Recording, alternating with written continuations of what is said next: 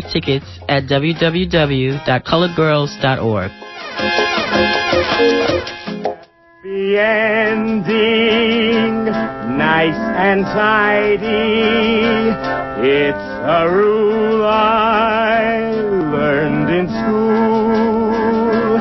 Get your money every Friday. Happy endings are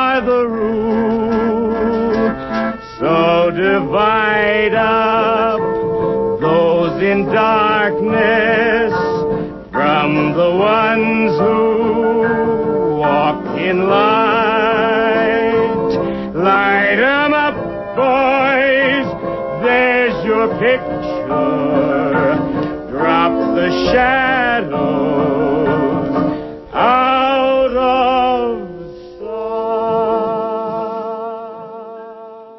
This is Jennifer Stone with Stone's Throw. Yesterday we lost Rosa Parks. She died at her home in Michigan at the age of 92. My parents grew up in Michigan. I know those folks. My parents were a few years older than Rosa Parks. I was 21, 21, when she made history on that bus. Wow, that was something. I hope you heard Amy Goodman this morning. Uh, she memorialized this great freedom fighter. Uh, I'm sure there'll be, more on Rosa in the next couple of days. Uh, Amy Goodman spoke with the author of a book about Rosa Parks, highly recommended. It's an important history book written by Herb Kohl. Uh, the title of that book is She Would Not Be Moved. The author's last name is spelled Kohl, K-O-H-L.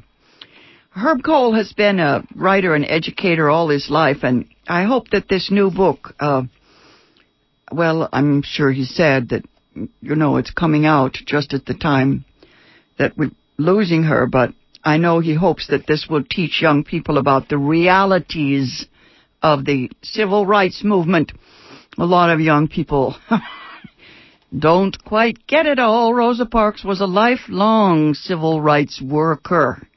Um, this was not just an impulse. Her story is at the heart of what later became Martin Luther King's great crusade. Um, I guess if I get my hands on that book, I hope we can use it soon. I have another book today for a premium. I'll tell you about that in just a minute. Uh, I do remember Herb Kohl from the late 60s.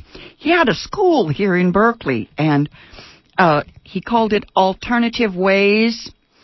I got into all kinds of trouble because I would go to his school and get the materials and take them over to Oakland. Herb had published a book called 36 Children. That book shocked the nation kind of in the way that Jonathan Kozol's books are shocking people today. The same old expose showing what we do to these kids, especially the disadvantaged kids who come to school without preparation and hungry and sleep deprived and emotionally stressed and you know the story. Herb Kohl's class, the 36 children, they were um, his kids in New York, in uh, Harlem in the 60s.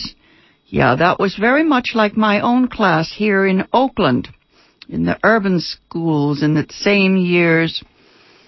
After all this time, I still turn on the radio and I hear, our governor, our governor, our terminator,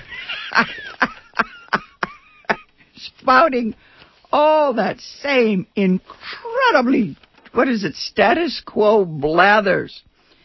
Same thing the teachers were up against back in, in the old days, back in the day, as they say. Uh, sad, sad, sad, people. Sad, sad, sad. Uh, I was thinking, you know, uh, Conan the Barbarian, our governor, uh, that he said, whatever, yeah, whatever doesn't kill you makes you stronger, says Conan. Or cripples you for life, Arnie, that's what it does. A bad education, there's no recovering from that. Anyway, our girly boy's so cute going after nurses and teachers, the mother surrogates of the world. Why doesn't he kick some bureaucratic butt? Um, Never mind. Uh, fragmented, Jennifer is fragmented. Here's a note saying, whatever you do, don't um, miss the movie about Joseph McCarthy, people. The one about uh, Joe McCarthy and Edward R. Murrow, the one titled Good Night and Good Luck. It's all about the 50s and the red baiting, back when a heroic journalist could speak out and change things, you know, back when things were simple, back when it was possible to separate the men from the boys. Today the men lack all conviction and the boys are full of passionate mediocrity.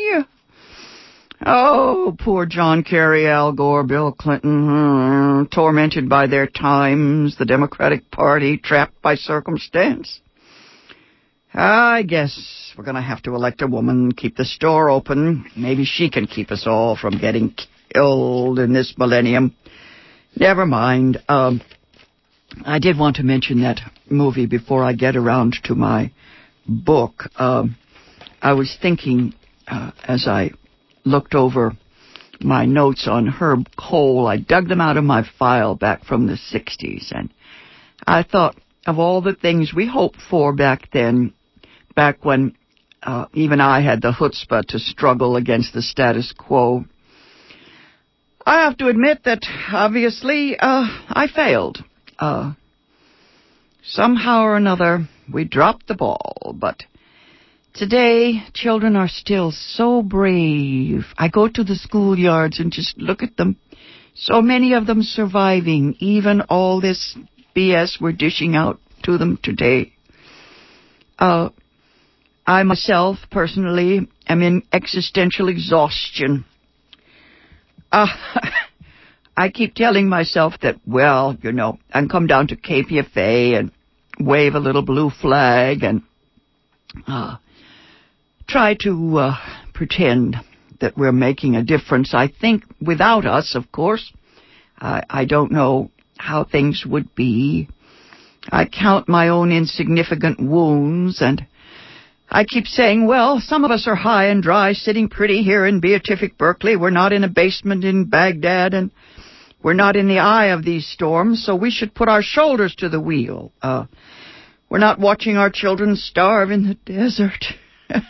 and then I wonder sometimes if maybe, if maybe we don't suffer a little too. Maybe we are, uh, watching our children starve. Metaphorically speaking, someone once said the test of first-rate intelligence is the capacity to hold opposing ideas in the mind and continue to function. It's harder and harder to get on with it when we're faced with all this ambiguity, the ultimate ambiguity of all our efforts, our endeavors. Knowing it's hopeless and continuing. Hmm.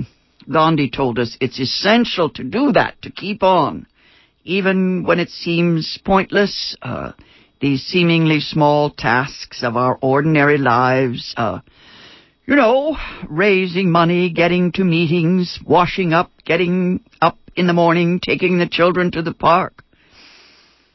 Actually, yes, my list of essentials today and tomorrow is reading this new constitution, the one written for the people in Iraq. Uh, we got to understand the extent of the lie going on over there. The United States' insistence on this sacrosanct nature of private property. Now, um, if you check it out, let's see, that Constitution, you can get it online on NPR, I'm told. NPR uh, dot org has a copy. The Iraqi melodrama, you know, those folks, uh, they anguish over their history naturally, their past and present uh, agony, and then, of course, the Constitution is full of primate grandiosity about their fate, the fate of their people, their um, suffering in the Middle East. Ah, uh, this week I made this map of all the contradictions, all the problems we have when both sides are dead wrong. yes. All this mess we're witnessing around the globe. And I started connecting the dots, you know, drawing pictures the way Virginia Woolf tells us to do. funny thing, I do kind of get a pattern or a design or a picture. paradigm, they're calling it. It's this figure, the outline of a woman, the face of a woman. I call her the feminine principle. Uh, perhaps she is a teenage girl or an old woman. You remember the maiden, the mother, the crone. That was the uh, the ancient uh, image, the three in one God, the Holy Trinity of our oldest religions. It's a pre-patriarchal image of a life-giving breast, say, what Gertrude Stein described as circles, circles, the three roses, the tree of life if you prefer a phallic image, I don't care. Everything is more or less round or straight. Uh, phallic images can be full of life as well until they turn into instruments of death, uh, until they transmute into the weapons, spears, guns, the Washington Monument, the cruise missile, the lightning bolt in the hands of Zeus. Uh, whether it's a suicide bomber or a state terrorist, this urge to kill is omnipresent. When I connect these dots, uh, I see the the woman. Let's see, she's kind of a Greek Amazon, you know, and there's this uh, sword, the soldier stabbing her with a sword. Uh, the Amazon, like the Amazon where the drought is now spreading. Yes, she's being murdered. She's in change. She's the symbol of our earth, Gaia. Yes. It's a mega metaphor for everything that's going down, you know. Our mother in grief. Uh, we used to joke on Earth Day and say, make Mother Earth your Messiah. the kids understand that one. The earth tortured and torn and struggling, trying to save the children, trying to enlighten, you know, educate these frightened folks, the ones who are, well, living well, but exploiting the others, you know, trying to help the rich understand that there is enough to go around. There's enough for everyone if we cooperate, if we share resources, and conserve in the best sense. Conservatives, yes. Uh, they are not all bad. In the 50s, the poet Sylvia Plath wrote the immortal line, Must you kill what you can? Apparently the answer is yes. After half a century, it seems that that's what the bully boys want to do. I do not say they are the majority, I simply say they are on top, the thugs. Yes, it's like the Earth's crust, the old rock is always on top. I'm watching the culture of cruelty strike again and again. Disaster de jour. My father used to get awfully drunk and go off the deep end quoting uh, Francisco Franco, the old fascist dictator of Spain. Franco used to yell, Long live death!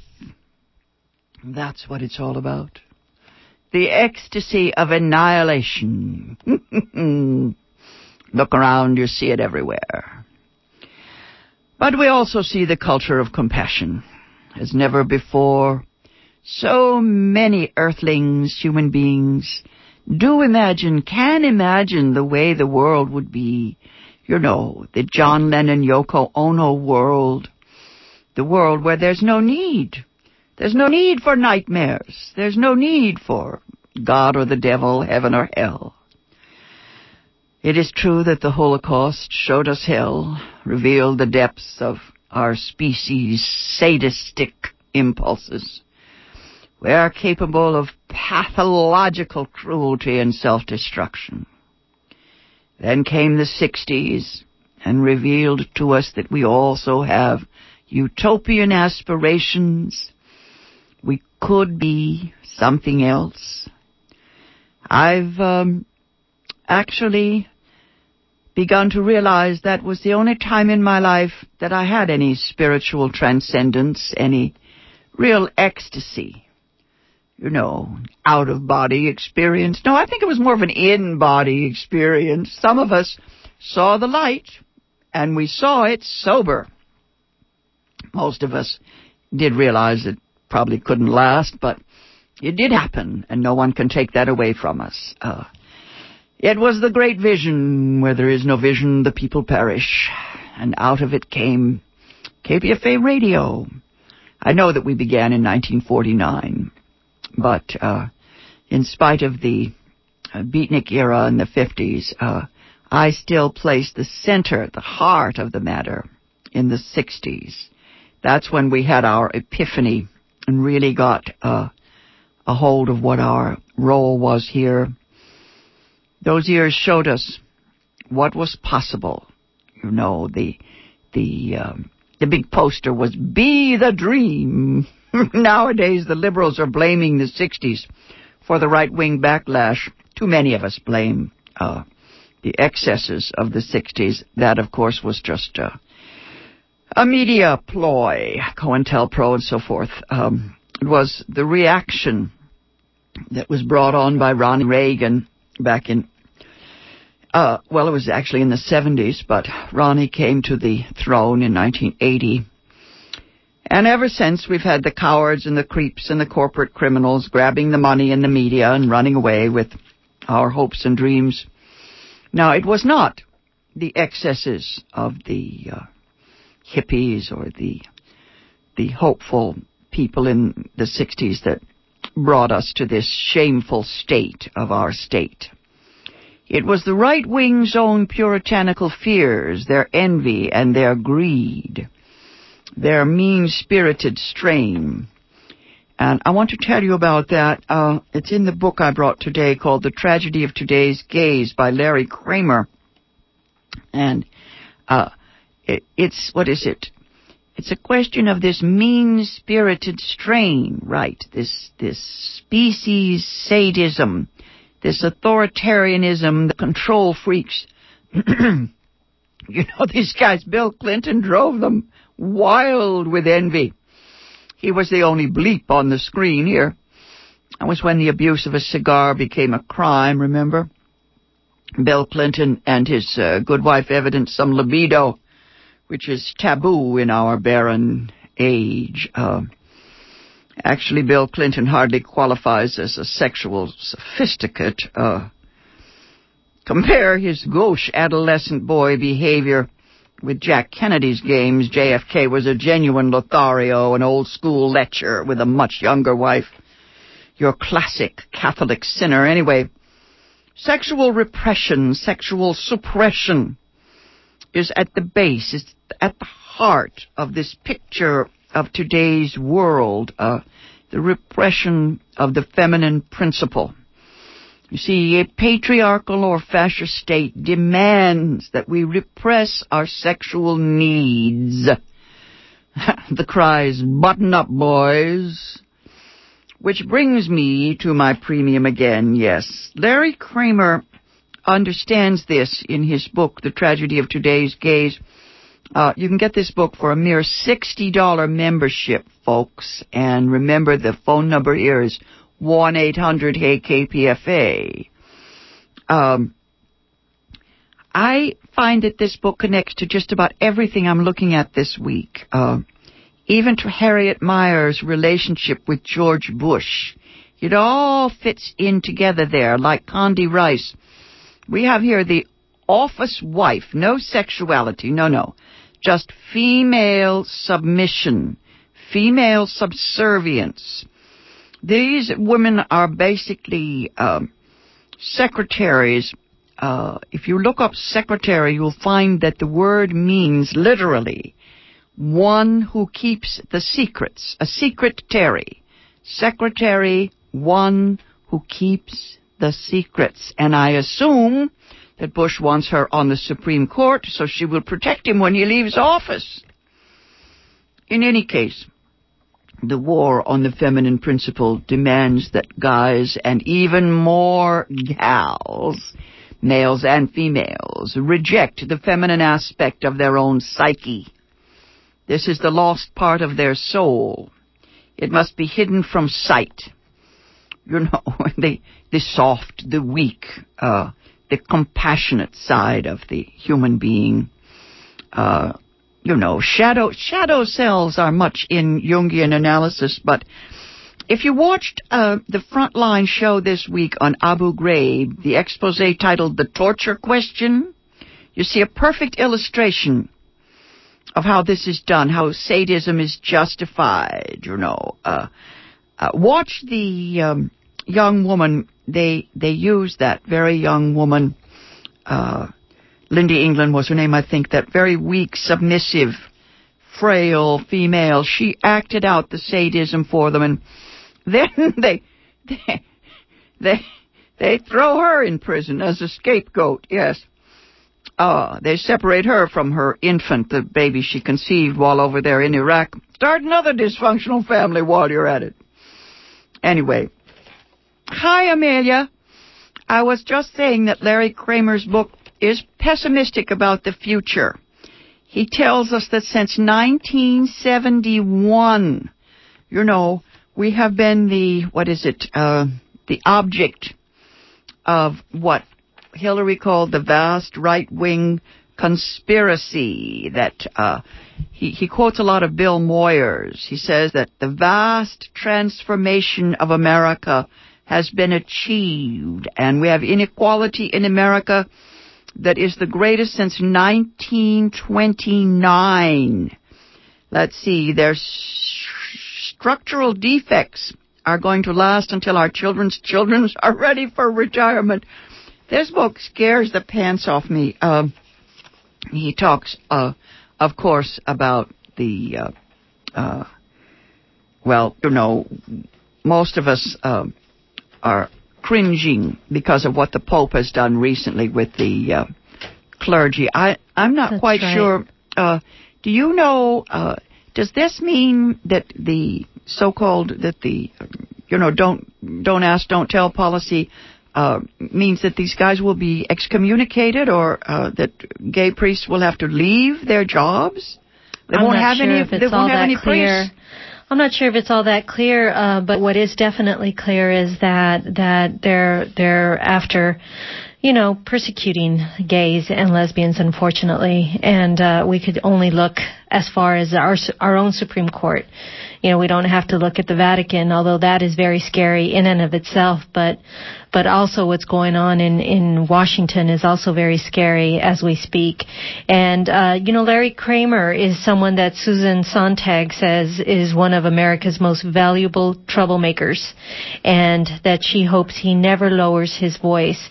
And if you call in to pledge your support for KPFA right now and for Jennifer Stone and Stone's Throw, you can get the book the Tragedy of Today's Gays here for a $60 year pledge. And this is the, uh, I think it's the second time that Jennifer has come to you asking for money. And it's uh, definitely, I don't know how many times I've come and asked you for money in the last, in this drive. But, you know, we're trying to finish off this week and we're trying to finish it off in a way that makes us feel, to be honest with you, that good that we're doing the work that we're doing and bringing you the voices that we're bringing you on this fund drive as well as uh, every day, 24 7.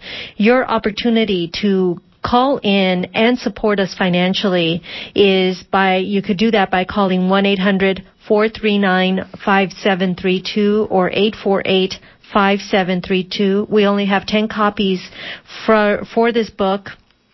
The book again is The Tragedy of Today's Gays by Larry Kramer and it's got a foreword by Naomi Wolf, afterward by Rodger McFarlane and it's a, a good book to have to remind you of why we need a station like KPFA. It's only a regular $60 membership for this one, folks. No extra cash. It's a slim little volume, but, you know, it is so hard when we're asking for cash. I keep thinking this is the kind of book that, uh, of course, every gay human being will want. But you you know the old cliches that we keep repeating. You know, first they came for this group, that group, and then there was nobody left but me. And what Larry explains, of course, is that the war on gay America is the war on all of us. He says, Right. you know.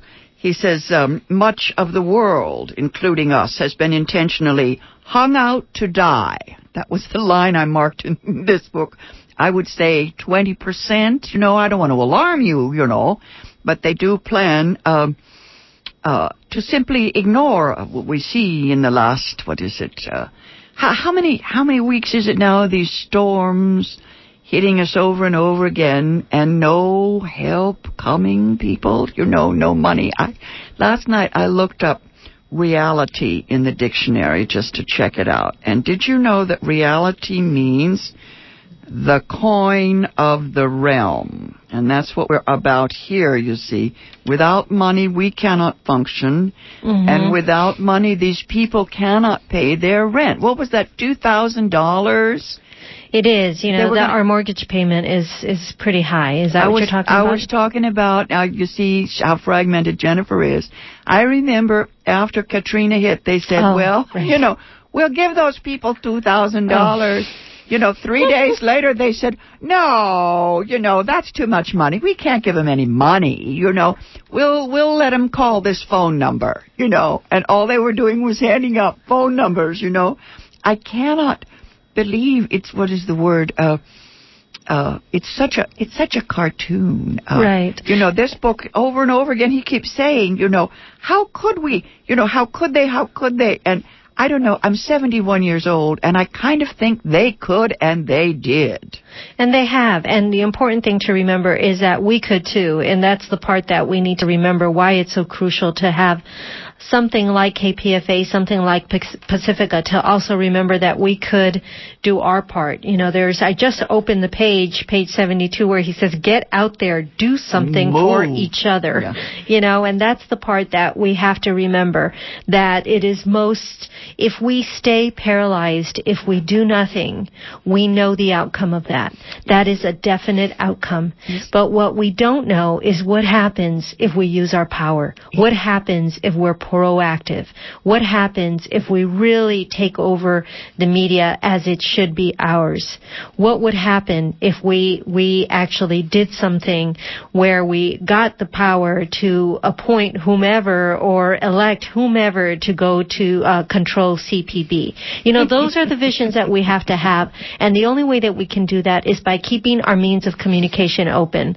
Jennifer, we need folks to go to the phone, Phone. to pledge their support for KPFA numbers. and cover to cover.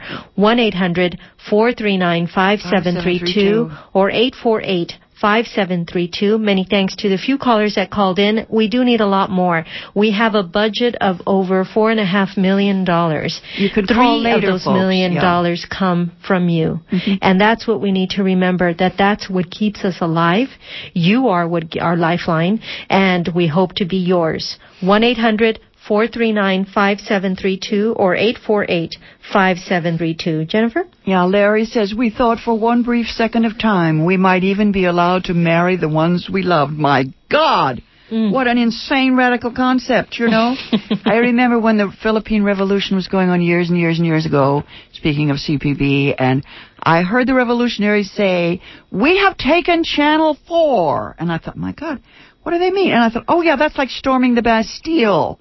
You know, when you actually have taken over a network or a major, uh, uh, channel on the local television, you know, you have actually, what's the word, seized power.